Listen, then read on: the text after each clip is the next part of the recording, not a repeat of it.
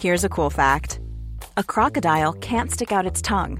Another cool fact you can get short term health insurance for a month or just under a year in some states. United Healthcare short term insurance plans are designed for people who are between jobs, coming off their parents' plan, or turning a side hustle into a full time gig.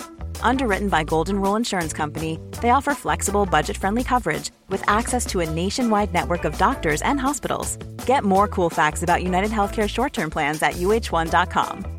Many of us have those stubborn pounds that seem impossible to lose, no matter how good we eat or how hard we work out. My solution is PlushCare. PlushCare is a leading telehealth provider with doctors who are there for you day and night to partner with you in your weight loss journey. They can prescribe FDA-approved weight loss medications like Wegovy and Zepbound for those who qualify. Plus, they accept most insurance plans. To get started, visit plushcare.com slash weight loss. That's plushcare.com slash weight loss.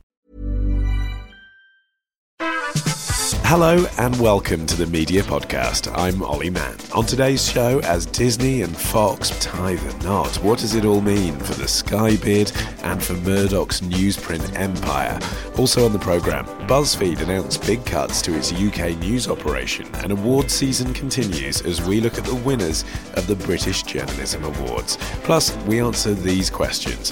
Why is Apple investing in audio search technology? How will AI destroy our newsrooms? And why, after all this time, has the media quiz only now decided to base a quiz around Netflix statistics? The answers are all to come on today's media podcast. And joining me today is the creative director of Folder Media. It's Matt Deegan. Hello. Uh, Matt, it's about this time every year that you put the fear of God into people about young people on YouTube that they've never heard of. Yeah, so Go uh, on then. YouTube Rewind has just popped up online. Uh, if you haven't seen it, this is where YouTube spent quite a lot of money creating a sort of music video mashup that includes lots of famous vloggers. And often when it appears, people say, I don't know any of these people, and they pretend that that's an acceptable thing to say. And my response is always, if you make media for people under 30 and you cannot name any of these people, you are absolutely 100% in the wrong. And at the end of the video, there's lots of links to those people and their channels. No one's ever started a show as my guest describing me as 100% wrong before. but who should I be aware of? I don't watch YouTube. I think this is the thing. It's like this is a. a No, I want a really name. like- I want so, a person. So in video gaming, in video that I can gaming, like Markiplier and Dan TDM, Markiplier. Mark Eplier. Markiplier. What does he do? so he makes videos about video games. Why do Uh, I need to know who he is? Because if you're under 30, TV consumption for younger people, live TV consumption is in decline. You know, where are these people consuming video content, of which they're consuming a lot, is YouTube. And they like these personalities in the same way that we liked TV personalities because that's all that we could consume on screens. These have huge relationships with audiences. And we should understand why they're popular because that's the changing nature of what people consume. And also its different form. A lot of it's very entertaining as well. And joining Matt this week is an investigative reporter and host of one of the biggest podcasts this year. It is the Tip Off's Maeve McClenaghan. Hello, Maeve. Hi. I apologise, I'm losing my voice as I say your name. You. It's no discredit. The Tip Off made the Observer's top 10 radio listens of the year. Congratulations. Thank you. Remind us of the concept. Sure. So we launched about six months ago. The idea is that you know I'm an investigative journalist. I have lots of friends that are investigative journalists. Often they produce these amazing stories, but what I find even more interesting is the tales they tell down the pub of how they got there, of when their wigs started to slip and they thought they were going to get found out, or when they got you know completely twist and turn down the wrong path and it all went wrong for a second and then they've managed to write it again.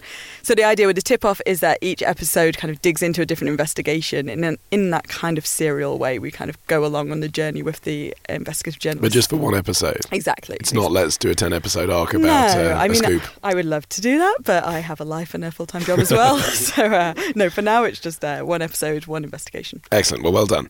Now, as we record, thanks to the unique way the media podcast is uh, funded and put together, there are noises off that Disney are about to agree a deal to acquire 21st Century Fox from Rupert Murdoch and co. And by the time you listen to this, you'll know whether that's happened. Let's assume that it's happened. Matt, what does it mean? there's two things, isn't there? There's Rupert Murdoch is now a seller rather than a buyer. And that's quite a shift on what he's done for the last 50 years. 80 uh, years, basically. and then the, the other side is, you know, for Disney, they put on quite a, a clip acquiring brands and, and, assets. And this gives them some film studios, particularly with 20th Century Fox. Right now, we're not sure. It's probably unlikely that the Fox TV network, the sort of analog TV network, and um, we imagine Fox News and Fox Sport won't go across because it would create competition concerns for Disney. But yeah, they, they, they scoop up pretty much the number three media operator in America. It's a significant acquisition. So Fox News won't go across because of competition concerns. Also because it's kind of awkward, isn't it? I mean, I know Disney have owned a whole bunch of stuff that's not exactly aligned to Mickey Mouse in the past, mm. including Miramax, but Fox News, I mean, of all the brands, it's well, not necessarily toxic. It well, depends on your point of view. It's certainly opinionated. And Fox News generates, I think, about a billion dollars of profit. So it's, you know, it's an amazing horrible, deceitful business. But, but if you are one of the biggest um, family companies in the world, yeah, probably not a good idea. It's difficult. A lot of people on Twitter were saying it'd be amazing if Disney owned Fox because they would turn it into a more centrist network, which I think would probably make it unsuccessful again. but no, I think uh, there's a complexity because Disney own ABC, and whilst ABC doesn't really have a news channel of such, it's more about the, the TV broadcasting affiliates. And I think if they're going to keep the TV broadcasting affiliates, they might as well keep the cash cow, which is which is Fox News. Why would Murdoch want to sell off the bit that's worth money and keep the news bit, which you know historically has had problems? Is it just because he's a newsman? That's what people have said, isn't it, for decades? What he cares about is print, actually. Yeah, and it's interesting timing with what's happening with the Sky bid as well over here. Is there a kind of change in tact as the angles that he's going for?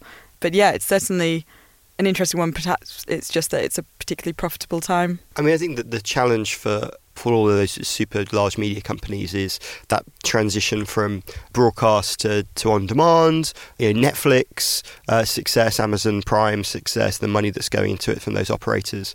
Disney themselves, so they're going to pull all their material off of Netflix 2018, 2019 to launch their own streaming service or to kind of relaunch Disney Life, which does exist at the moment but hasn't really been successful. Yeah, it's not going to be called that, is it? It'll um, be called something better. Yeah, but again, you know, this is Mickey Flix. If they're building out a, a Netflix killer, having access to X Men and The Simpsons and all the the 21st Alone, century Christmas Fox stuff, all the greats, Avatar, then it, it gives them even more content. And actually, if you're if you are Netflix, that's potentially another chunk of content you can't have access to. Okay, but that's why it makes sense for Disney. Mm. Why does it make sense for actually? Basically, no, this no, is about why does it make sense for Rupert Murdoch? Because that's the biggest surprise, isn't it? Nothing. No, we do a prediction special every year.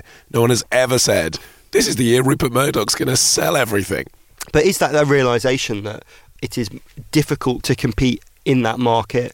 The movie business has been quite a flat performer profit wise for them. So, you know what? Keep to what he does know and does do very well, which is the news end, both in the News Corp side and in what is left with 21st Century Fox. I think what's interesting is what happens does it go into News Corp or is it sort of son of 21st Century Fox? Because actually, both those assets are starting to be more similar. Is it still called News Corp? Or is that because here it's News UK, isn't it? Is there still a News Corp? It's, it's so confusing. N- News Corp is the global right, news okay. parent of the Australian and, and News News UK. Maeve, what do you think it does mean here in the UK for News UK? If you work for the Sun or the Times, what does it mean for you? Good question. There's kind of uncertain times now, you know, with Parliament thinking about the Sky bid and, and all of this kind of area of this kind of monopolisation that Murdoch Press has had for such a long time. I don't know that this will go anyway to actually addressing that here in the UK because, as we said, it's you know it's a kind of siphoning off of elements of it that don't really correspond to the news element. So I'm not sure it's going to actually impact Mini Shard, the guys that work over there in, in the Sun and the Times and things. But it's certainly going to be an interesting times in terms of TV news coverage over here. I think with the Sky deal, it's much more likely to go through, I think, with Disney as the parent company. And actually, if you're 21st Century Fox, it's like there is a little bit of risk around the Sky bid and reputational impact. It's another perhaps reason why you might sell it on. I think the other interesting bit, though, is uh, a Disney owned Sky. Would they carry on with Sky News? So you know, Sky News has always been loss making. The Murdochs like that it exists. It's been good for Sky to have Sky News, but as part of a wider Disney Corp, they don't need that reputational value so much. I'd be interested to see what happens to that. It would be really interesting to see the reaction in the UK media as well, because the very people who are tub thumpingly anti Murdoch would be the people who would be up in arms if Sky News shut down Mm. because it doesn't make any money. Let's stick with uh, Britain and Fleet Street gathering for the Press Gazette British Journalism Awards. Maeve, you were there. Yes. A bit more than that. Yes. Congratulations are in order. Thank you. You won an award. Yes, What well, was it for? the team did. So we won the Innovation Award, which was a cool one to win. I work at the Bureau of Investigative Journalism, and we have a project called Bureau Local, which is all about energizing and supporting and facilitating local journalists all across the country. What does that mean? So, yeah, good question. We have 450 members in our network, and what it means is in the past year, we've produced over 100 stories with them. And essentially, it's that local journalists are really hard pressed time and resource wise. They don't often have the time to do the kind of extra fiddly heavy lifting data elements of an investigation or putting all the pieces together. So we do elements of the investigative project and then we partner up with them so that they can tell their story in their local area. So we just did a big project about funding for domestic violence refuges all across the UK where we pulled in all this data, we did a kind of survey and then the local journalists were able to say what was happening in Yorkshire, what was happening in Norwich. So it's this kind of new collaborative way of working, trying to work along the kind of ICIJ, the International Consortium of Investigative Journalists, who do the Panama Papers and Paradise Papers. This kind of model of if we all work together on the same thing, the sum of our parts is much bigger than us individually trying to scoop each other. Well, so it seems within the industry. Yeah. Well done. Who else were the big winners of the night? Yeah, there was some really, I mean, it was a fantastic event. There was an amazing kind of shortlist finalist. It's one of those events where it's equally inspirational and also kind of devastating because it's just hard hitting story after hard hitting story. The topics Mm. that people have covered have been absolutely heartbreaking this year. There's that awkward thing, isn't there? You see this at radio-based awards, don't you, as well, Matt, where people are smiling for a photo and it's because of Grenfell. Exactly, or, you know, a exactly, or the terrorist attack or Manchester attacks, exactly. Or a cheer. Yeah. yeah, it's always a little bit, you know, confusing in the room. But yeah, there were some uh, amazing journalists recognised there. So Channel 4's programme on Syria's Disappeared won Best Investigation. BuzzFeed won for for the Business Award for their expose of RBS and their selling off and stripping of, of smaller businesses. Nick Ferrari won Best Journalist of the Year. Yeah, which, I, I mean, Laura Kuenssberg won last year, and I guess she's a broadcast journalist too, really. But Nick Ferrari is a radio journalist, basically. He's a radio presenter. Were you surprised, Matt, that he won Uh, Journalist of the Year? Yeah, I think LBC has had another good, strong year. That show has done very well. He has a newspaper background, and without knowing too much about the awards, because there's a lot of newspaper journalists who are judging that category, perhaps it would make more sense that someone that they're, they're familiar with doing a great job would perhaps do well with that. But it was on the basis in their citation that his interview with Diane Abbott, where she had a little moment around her figures, mm-hmm. was the moment of the election. Do you think if you look back across the last year in journalism, that is the best example of journalism? Yeah, that was certainly cited a few times on the night when talking about his work. Because it was, it seems to me like it was kind of a meme rather than a moment, really. I mean, and there can be questions raised of just how hard is it to trip up Diana Abbott on a bad I, day. I, I think he's brilliant and he did yeah, a great no, job. But it, how much work was required on his part to make that moment happen is kind of what I'm asking. I mean, Piers Morgan also tripped up Diane Abbott on TV that morning. I remember watching it. I felt this year because I've been to the awards previous years. It felt like this year there was a kind of widening of of what they were looking at. So there was a podcast in the Innovation Award, it's kind of cutting edge new medium. There was See, I don't of- need to watch YouTube now. there was radio and you know there's always been tv and there's but it felt like maybe there was a concerted shift away from the kind of old school there's only one form of best journalist and that has to be an investigation and it has to be the sunday times insight teams you know there's definitely scope for recognizing other forms of journalism I was quite surprised as well to see uh, Keith Vaz's dalliances with prostitutes in Edgware being the scoop of the year. I mean, that was something that I remember when the story came out, me thinking, Christ, no one expected that. But at the same time, a lot of questions were raised about whether that should have been front page news and whether it was an intrusion of his privacy. I actually had to fight quite hard to justify it. Yeah, and I think the argument there was there was public interest because of his responsibilities in kind of cracking down on vice and uh, the kind of laws around it. But yeah, it felt like those had to be kind of laid out to explain why just that was public interest and not just salacious gossiping. Still, scoop of the year, apparently. Uh, okay, uh, you mentioned BuzzFeed as well amongst the winners, and there's been a bit of a muted atmosphere in their newsroom this week because they've announced almost a third of their UK staff are facing the chop. What do we make of this? Yeah, it's pretty devastating, I think. You know, I, I've freelanced a bit for BuzzFeed in the past, but also, you know, just for the UK media scene, I think they've been doing some amazing stuff, both their investigations team and their news coverage. And to be honest, they hire, they have a much more diverse newsroom, I think, than most other publications here in the UK. So the idea that some of those younger journalists from a wider range of backgrounds than we're used to might now find themselves looking for work is, is pretty devastating. But it's happening, Matt, because ultimately they're a business, and there's rumours that they're trying to sell, isn't there, at the moment as well? You know, if if the British arm isn't making the money it should, that's a decision they've taken. I think it's the, the standard way that a lot of those internet startups work, in that they have lots of cash coming in in funding rounds, and it's grow, grow, grow, grow, grow, and you don't have to necessarily worry so much about exactly which bits are doing well and which bits aren't doing well because there's lots of gambles along the way. They're getting to a point now where they're probably not going to have additional funding rounds. They've had a lot already, and so to get the next valuation at a higher level, you need to raise a large amount of money, which is difficult to do. So what do you do? You look at that. You kind of go back to looking at the business. I can't remember the numbers off the top of my head, but the UK has seen strong advertising growth, but their costs have grown slightly faster. Peretti said the other day that Jonah Peretti, the CEO. yep, I think news is an area that they're going to particularly double down on and concentrate on. I think when we perhaps see who will face having to leave BuzzFeed, it'd be interesting to see which areas that is and, and, and what's kind of kept. Well, this is it. I mean, the, the move into, if you like, serious journalism that BuzzFeed have unquestionably managed to reposition themselves with. Was that something that users ever really wanted? I mean, I used to go to BuzzFeed for the for the listicles and for you know here are ten things you only know if you went to Warwick University in 2009. That's the stuff that used to get shared on Facebook. And it's been very encouraging and interesting that they're investing in original British journalism, but I didn't sense that that's what my friends who were sharing that stuff on Facebook wanted to see yeah, I'm the same. I, I, wouldn't go to BuzzFeed's homepage as my daily news. You know, that's where I go to look what's gone on overnight.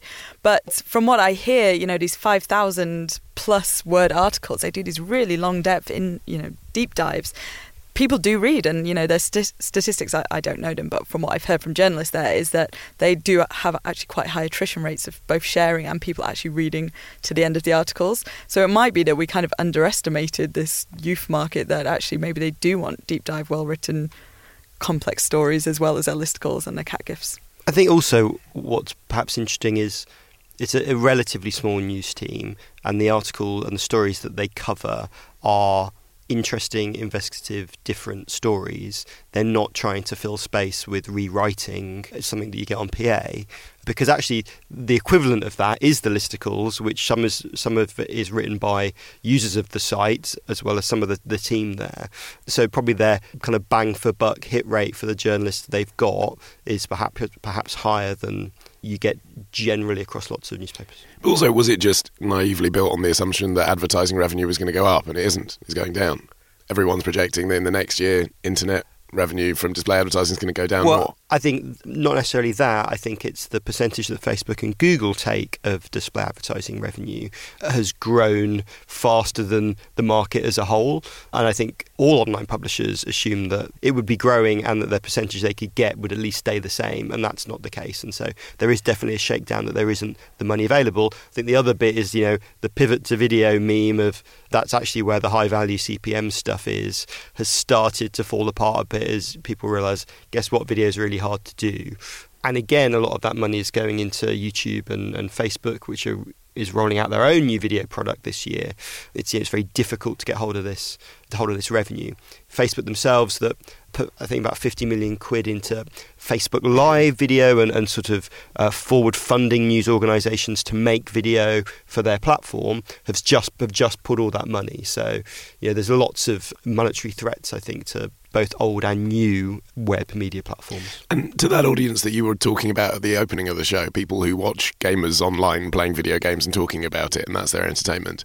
Does BuzzFeed actually seem like an old establishment name?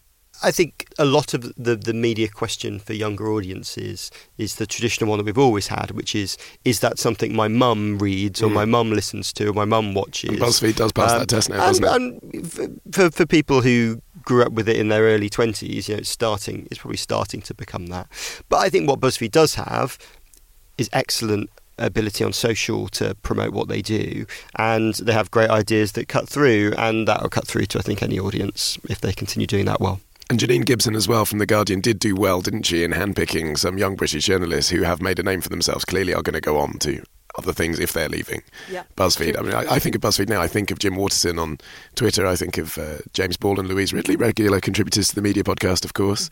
James has just left, but I mean, you know, they, they, she did do very well there. Yeah, no, there's some fantastic um, journalists there and positions, you know, these new innovative positions like the LGBTQ reporter. Having somebody just looking at that area is completely revolutionary in a way, but, you know, it just shows there's kind of thinking outside of the box there and the ways that they kind of push their stories out through their app and through Snapchat and other things like that. You know, they, they are reaching audiences that others aren't. Who knows what would replace that, I guess.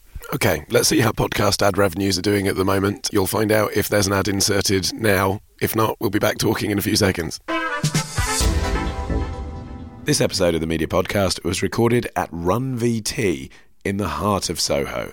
Run VT has 15 offline and two online suites, as well as a spectacular Baselight grading theatre to go alongside this here dubbing suite and voiceover booth. But what can I watch that Run VT have been working on recently? Well, how about the Sky Arts doc Passions, with conductor Andrea Colombini discussing his love of Puccini. It's available to watch now on demand. Edit your next show at RunVT. Go to runvt.tv now. Cool fact a crocodile can't stick out its tongue. Also, you can get health insurance for a month or just under a year in some states. United Healthcare short term insurance plans, underwritten by Golden Rule Insurance Company, offer flexible, budget friendly coverage for you. Learn more at uh1.com. There's never been a faster or easier way to start your weight loss journey than with PlushCare.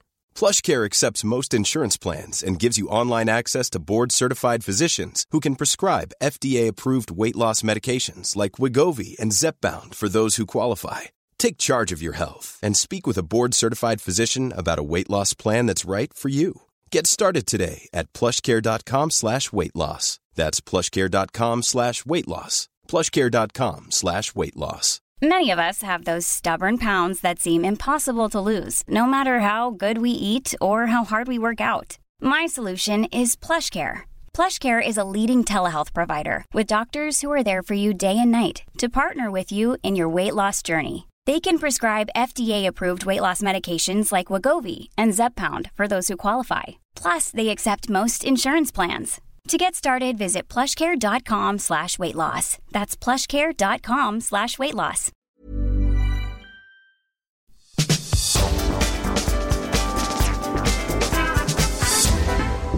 Time for some news in brief now. Maeve and Matt are still with me.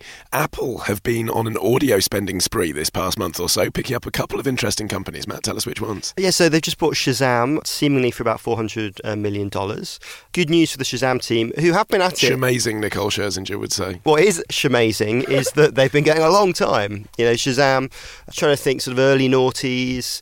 Obviously, what Shazam does is uh, allow people to work out what songs are played.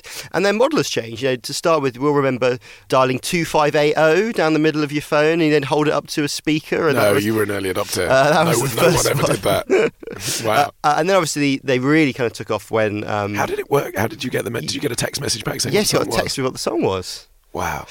Early. Remember when Gracenote was like a serious competitor as well? Like iTunes, you say accessing the Gracenote CDDB database. You'd But like, that- but- wow, Gracenote. But I think that's it, and that, that evolution into then the app that was really its transformative measure, where people weren't then paying 30p a go to get that text message. And then their model became uh, affiliate revenue to buy those songs often through uh, through Apple. And so what's that that transition now? There's some news this week that it looked like Apple have a sunset plan for uh, pay for downloads in iTunes, and that'll be out by 2019. Ooh, I hadn't heard that. You heard that, mate? No. they're seeing massive speedy decline and where they can make money is obviously apple music and subscription spotify is still doing a much better job than apple music is See, So- that's interesting because I'm someone who am a Spotify user. Mm-hmm. I stream everything on Spotify. I don't like Apple Music as a platform. So the only time I spend money with music on Apple is when I buy stuff because I want to keep it, and I'd rather buy it from Apple than Amazon. So they're killing off my revenue. Uh, they are, but what It's they'll, what they'll try and do through acquisitions like Shazam is to try and onboard more people to Apple Music. And it'd be interesting. Will they shutter Shazam? Normally, when they acquire these companies, they sort of get shuttered and then they reappear as a little function in something. I think Shazam has enough of a brand that will probably stick around, but probably more tightly integrated with Apple Music. Tell us about the other brand, the other one they've bought that no one really knows about. Probably only people like you who used to text Shazam. So this is an audio search engine that they've acquired. For me, it's hope- it's called Pop Up Archive. Yes, and and what I hope it means is that there's more interest within Apple for podcasts. You know, oddly, Apple is the place that most people get their podcasts from. It has the biggest market share. Has an incredibly small team. You know, it was looking like a handful of people globally work on on Apple's podcasting. And if they're listening, I love them all. Yes, and especially when they put people in new and notable on the chart. But um, there hasn't been a lot of innovation around the podcast product from Apple or from anybody else. And acquiring a search engine that can listen to podcasts, turn its you know, text to speech to text to make that searchable and make things like this podcast more discoverable, hopefully is going to be a good thing.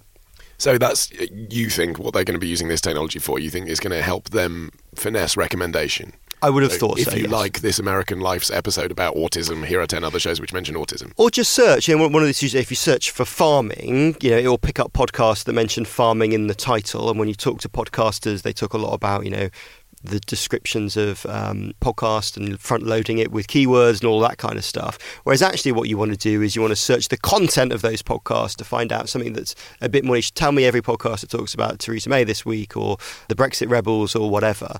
Uh, actually, an audio search engine that has catalogued what's in them is, is what you want to use. Yeah, Maeve, uh, producer Matt and I were at the ACAST Christmas party last night, which is why I sound like this. Um, and one of the topics of conversation when I could hear what anyone was saying because we were shouting into each other's ears in an ironically terrible room for acoustics was about podcast recommendation. This is still an issue, isn't it? You know, Apple haven't really cracked it. There isn't a place, really, where you can go and discover new shows. There's only new and noteworthy and asking your mates on Twitter. It's really weird. Yeah, and it's quite a shame because then I think you end up getting siloed into just listening to the same ones. You know, I occasionally find a new one and get quite angry that I hadn't been told about it a year ago because I now have, to, you know, this backlog of amazing shows. And yeah, it definitely at the minute it still feels like for all of the really incredible innovative work being done in podcasts, we haven't quite cracked that how to tell the wider world about it. I mean, how do you get your podcast out there apart from going on great shows like ours, of course? Well, this is obviously one fantastic sure. way.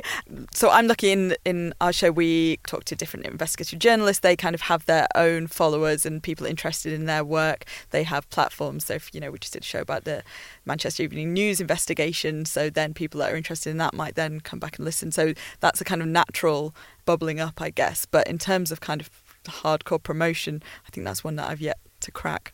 Your sometime partner in crime, James Cridland, Matt, mm. I saw he wrote a really interesting blog this week about whether radio providers and audio providers should perhaps consider whether they're too readily opting into TuneIn, uh, TuneIn being the kind of big internet streaming provider of radio streams because of Alexa and Google Home and all those things. Because when you say play me the media podcast, it tries to find you by default in TuneIn and like the Facebook and Google thing, it's a one company that everyone's putting all their eggs into that basket of. Yeah, TuneIn stands between me and my listeners. You know, it is in, it is a middleman, and they can change their model, of which they've just done. You know, TuneIn historically was basically a radio streaming search engine. But what are they doing now? They're trying to sell a, a monthly subscription package, and they've they put together some content, particularly around sports. And like, do I want to be an? You know, I run a children's radio station called Fun Kids. Do I want to be an add-on to a American-driven sport subscription service, or if they entirely pivot away? What happens? And I know I look at our numbers. About twenty percent of our internet hours are delivered through TuneIn. If that disappeared tomorrow, a chunk of them would find us another way, but some would some would disappear.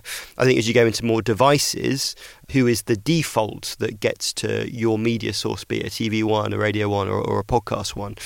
TuneIn is uh, one of their investors is Google, and again, how does it align with what they want to achieve and, and, and what they want to do? I think when I've talked to people who have relationships with Amazon around Alexa and Google around Google Home, they haven't got a clue how to cope with invocations, which is saying, you know, play me Fun Kids, and who should own that. And I can now basically register Fun Kids and, and get that first. What if there's one in America and will that be geo fenced? Google don't even allow you to create the equivalent of Amazon Alexa skills at the moment. And unless you're a baked in partner. So for TuneIn on Google Home, you can't even at the moment stream radio. So I couldn't build anything that streamed Fun Kids. I have to have to use TuneIn. And you talk to Google about this, and they're like, uh, oh, it's new. We haven't really thought about it. You know, there is, you know, this is very much cock up rather than conspiracy. But these are going to. And if you want to do something about it, you have to pay quite a lot of money at the moment, right? You need Um, your own web developer, or you need to pay another middleman to, you know, here's five hundred pounds to make sure we're on, Yeah, absolutely. we're a skill, And which then- is a lot for a podcaster to pay. Yeah, and it's not the world's most complicated things to do, but it's still another platform. You know, you've got your mobile app, or uh, you now Google Home, and you've got to do Alexa and whatever else, Sonos, whatever else comes along the line. Um, know, Sonos have launched with Alexa in some of their newer devices, but most of the audio streaming doesn't work through it because they've rushed it out the door. And it's like, you sell speakers, like all the audio skills should probably work. And they're like, oh, we, we will, and we'll get there, and we'll get there.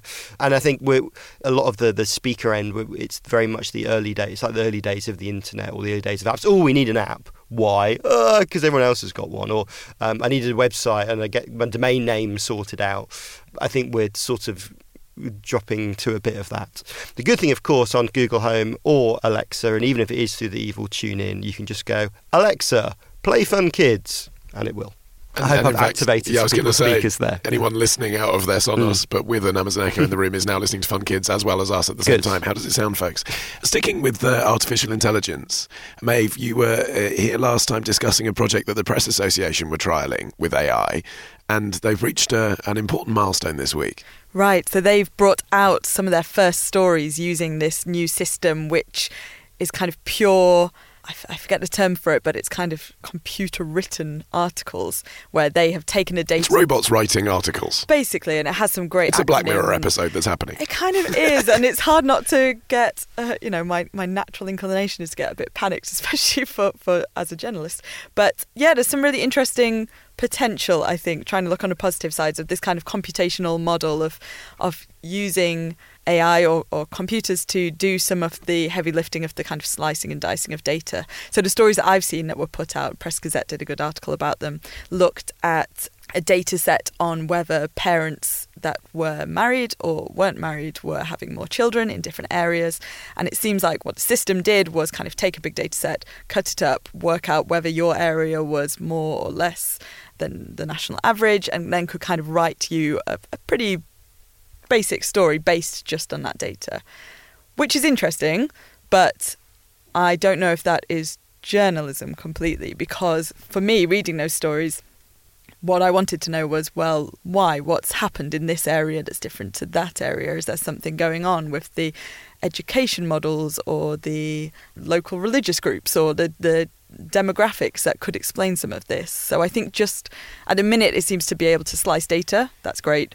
But is that journalism? Well, and is it reliable? I mean, because in the world of fake news, you know, if a computer just scans a thousand news sites and concludes a series of facts, they may not actually be facts because it's not prioritizing the Guardian and the Telegraph over some bloke in a bedroom in Russia. Yeah, that's definitely a concern. And also the potential for data itself sometimes can tell you a story that isn't actually real. So it might be that a big shock that there aren't farms all over Soho. You know, that's actually a human would know that's not that scandalous comparing this to Norfolk, but a computer might not know that. So it might produce a story that says what's going on with London farms in central London.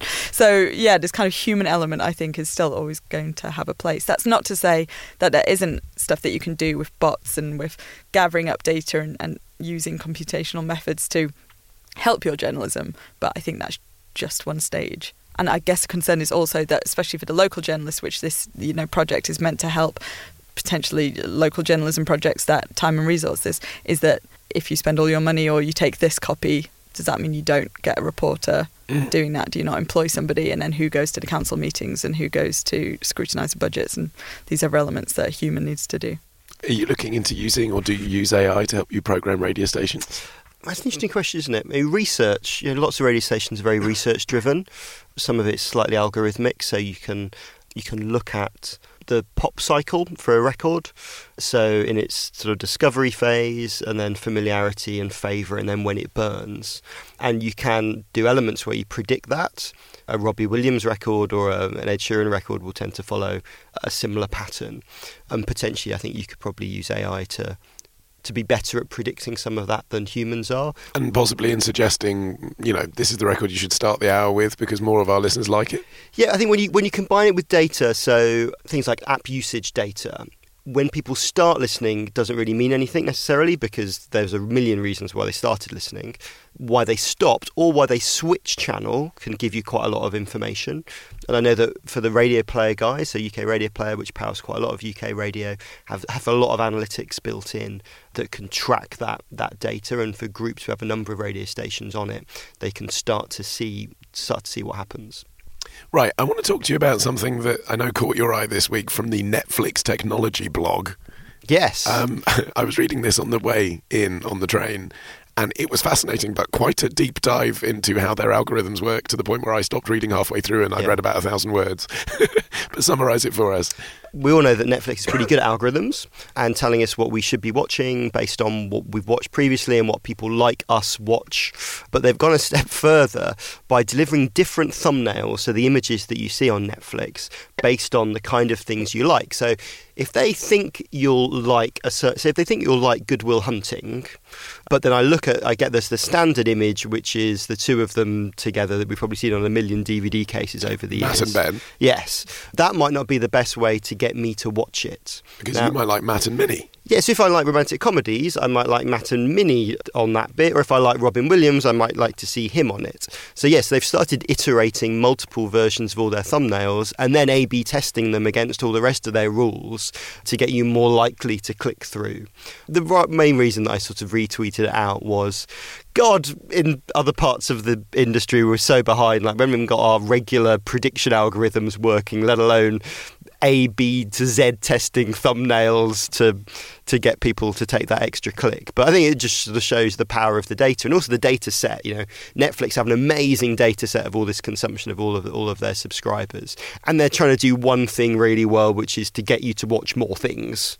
And yeah, the the more consumption you get on Netflix, the more likely you'll keep subscribed to it. But other media outlets could learn from this, couldn't they? So, uh, to take an online newspaper, for example, take the Times. Mm. It might be that I like Matthew Parris as a columnist, so the picture should be of Matthew Parris. It might be that I'm interested in Theresa May as a subject, so the picture should be of Theresa May. Or it might be I'm more likely to bond with a satirical view, so they should put the cartoon.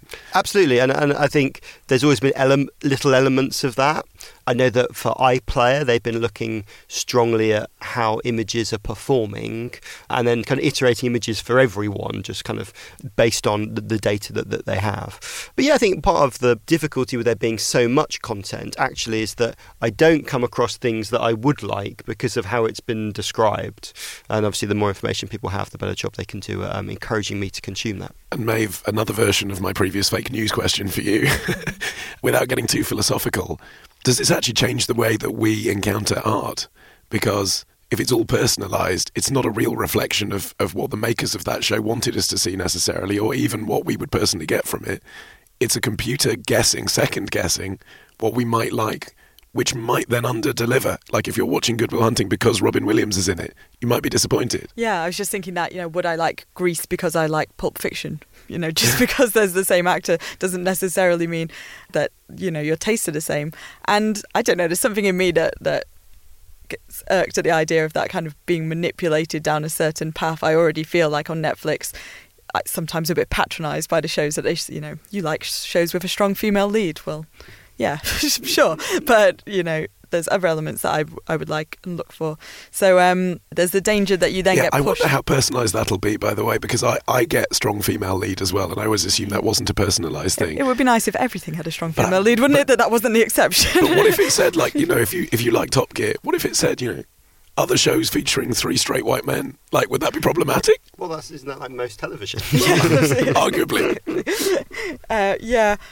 At the minute, I'm not sure they've got it completely cracked, and I think that yeah, there's a danger that then you only ever watch the things that you get pushed to watch, rather than looking for something completely new. Then you know the move away from TV, I think, and newspapers to online consumption of both news and TV shows is that you end up just watching the same thing. I know personally, when I read a newspaper, I'll read articles that I would never have clicked on online.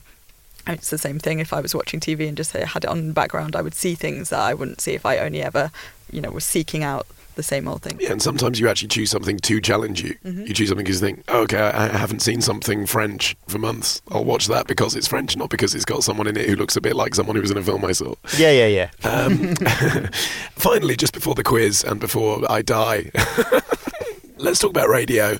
Kelvin MacKenzie is back, Matt. Yes. Uh, the founder of Talksport is launching two new speech radio stations for London.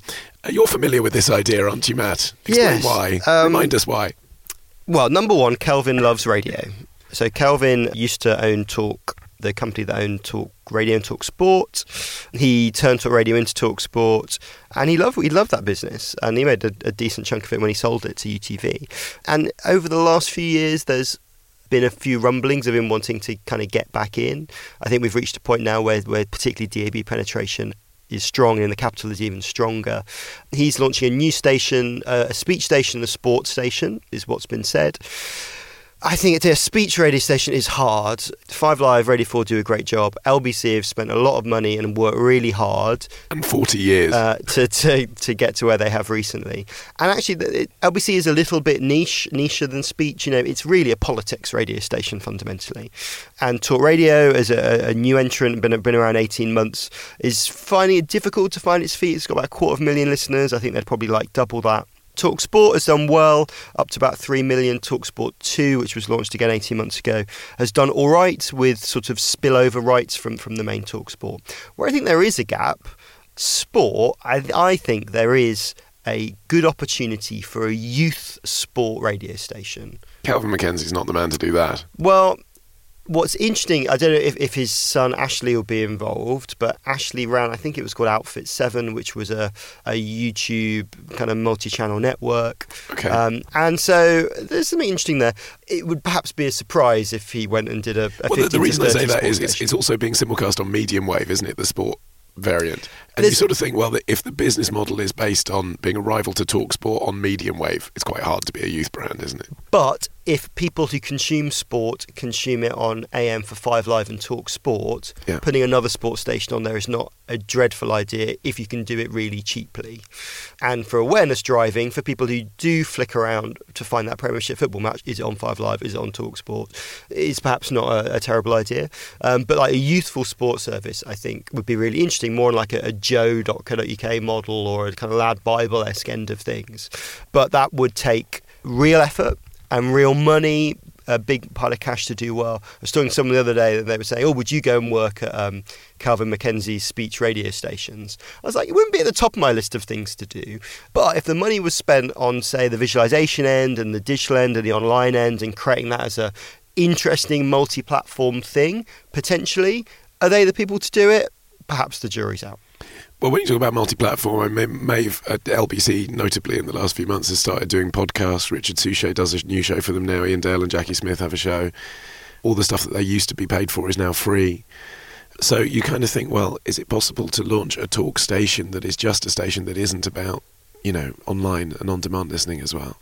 Yeah, and I can imagine that quite quickly it might morph into that because that does seem to be the way that everybody's going and consuming things more and more, especially if you you know, sport I think is is one thing that pe- obviously people listen to live and, and need to be there listening to live, but the kind of other elements of it, the kind of deeper dives into the background of things, they they work so well on podcasts that it might well be that it moves towards that model. Well, the problem is no one seems to want to listen to a recording of Fred from Dewsbury calling up about Brexit two mm. days ago. They mm. want to listen to a special show that's not a live radio show. So there's an issue there, isn't there, with converging your brand that is a live radio station into an on-demand proposition. Yeah, and I think there's there's doing slightly different things.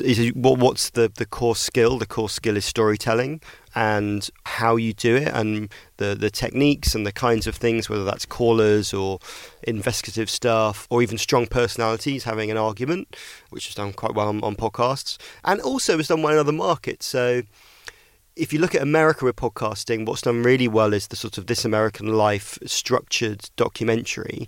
And the reason it's done well is because it doesn't exist on broadcast radio. Whereas here, we haven't really seen a huge amount of that because we've got a really strong documentary uh, history with, with the BBC. And actually, if I go and pitch a great idea to Radio 4, I can get 12 grand for half an hour and, and do it that way.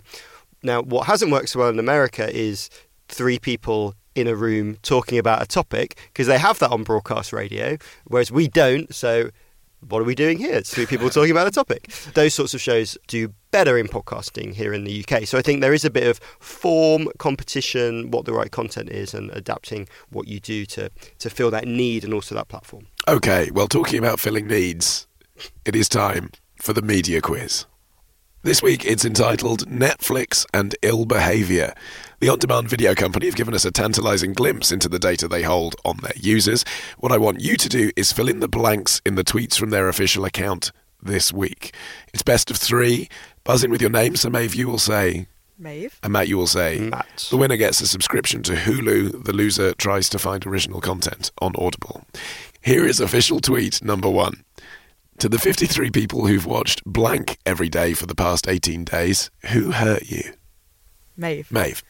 I think it was a Christmas Prince. The Correct. Christmas- which I've never seen, but maybe I should now if everybody's watching it. Well, from the synopsis, when a reporter goes undercover as a tutor to get the inside scoop on a Playboy prince, this sounds well up your street, Oh, Maeve. that's my life. Why haven't Netflix been recommending this to you? no strong female lead, probably. yeah, probably not. Uh, she gets tangled in some royal intrigue, even better, and ends up finding love. But will she be able to keep up her lie? Well, that's Starring Meghan Markle. Yeah, I'm, I'm going to be watching that tonight. Here is uh, Netflix tweet number two. One unidentified Netflix user in the UK has watched blank 357 times to date in 2017. Maeve. Maeve, I think I remember this one. for the win. Was it the Bee movie? It was, well, The we have Bee. to- I'm going to give half a point because it's just called B movie. Oh, It's a pun, you see. oh, I see. Yeah, I yeah, get yeah. it now. Yeah. But uh, yes, the, uh, animated thing with is it Jerry Seinfeld playing a bee? I believe. Never watched it because I thought, well, I've, I've seen ants. It's that, isn't it? Bees. And uh, here is the final Netflix tweet. Although actually, it's not from Netflix; it's from Spotify. But they've also been spying on us and sharing our data to humiliate us. The person who put 48 blank songs on their "I Love Gingers" playlist. Matt. Yeah, it's kind of obvious. Ed Sheeran. Yes, it is Ed Sheeran. But nonetheless, Maeve, that means you are the winner. Yay. Congratulations. That's it for our show today. My thanks to Maeve and to Matt. You can catch up with our previous episodes and get new ones as soon as they're released by subscribing for free on our website, themediapodcast.com. And remember, you can give the gift of life this Christmas by taking out a voluntary subscription. Just a fiver a month can keep us going in 2018. Head to themediapodcast.com slash donate and please give generously. I've been Olly Mann, the producer Matt Hill. The Media Podcast is a PPM production. Until next time, bye-bye.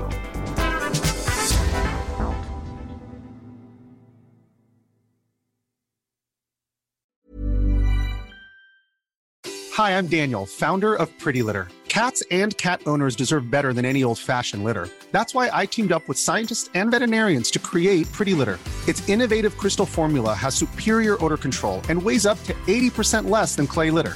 Pretty Litter even monitors health by changing colors to help detect early signs of potential illness. It's the world's smartest kitty litter. Go to prettylitter.com and use code ACAST for 20% off your first order and a free cat toy. Terms and conditions apply. See site for details.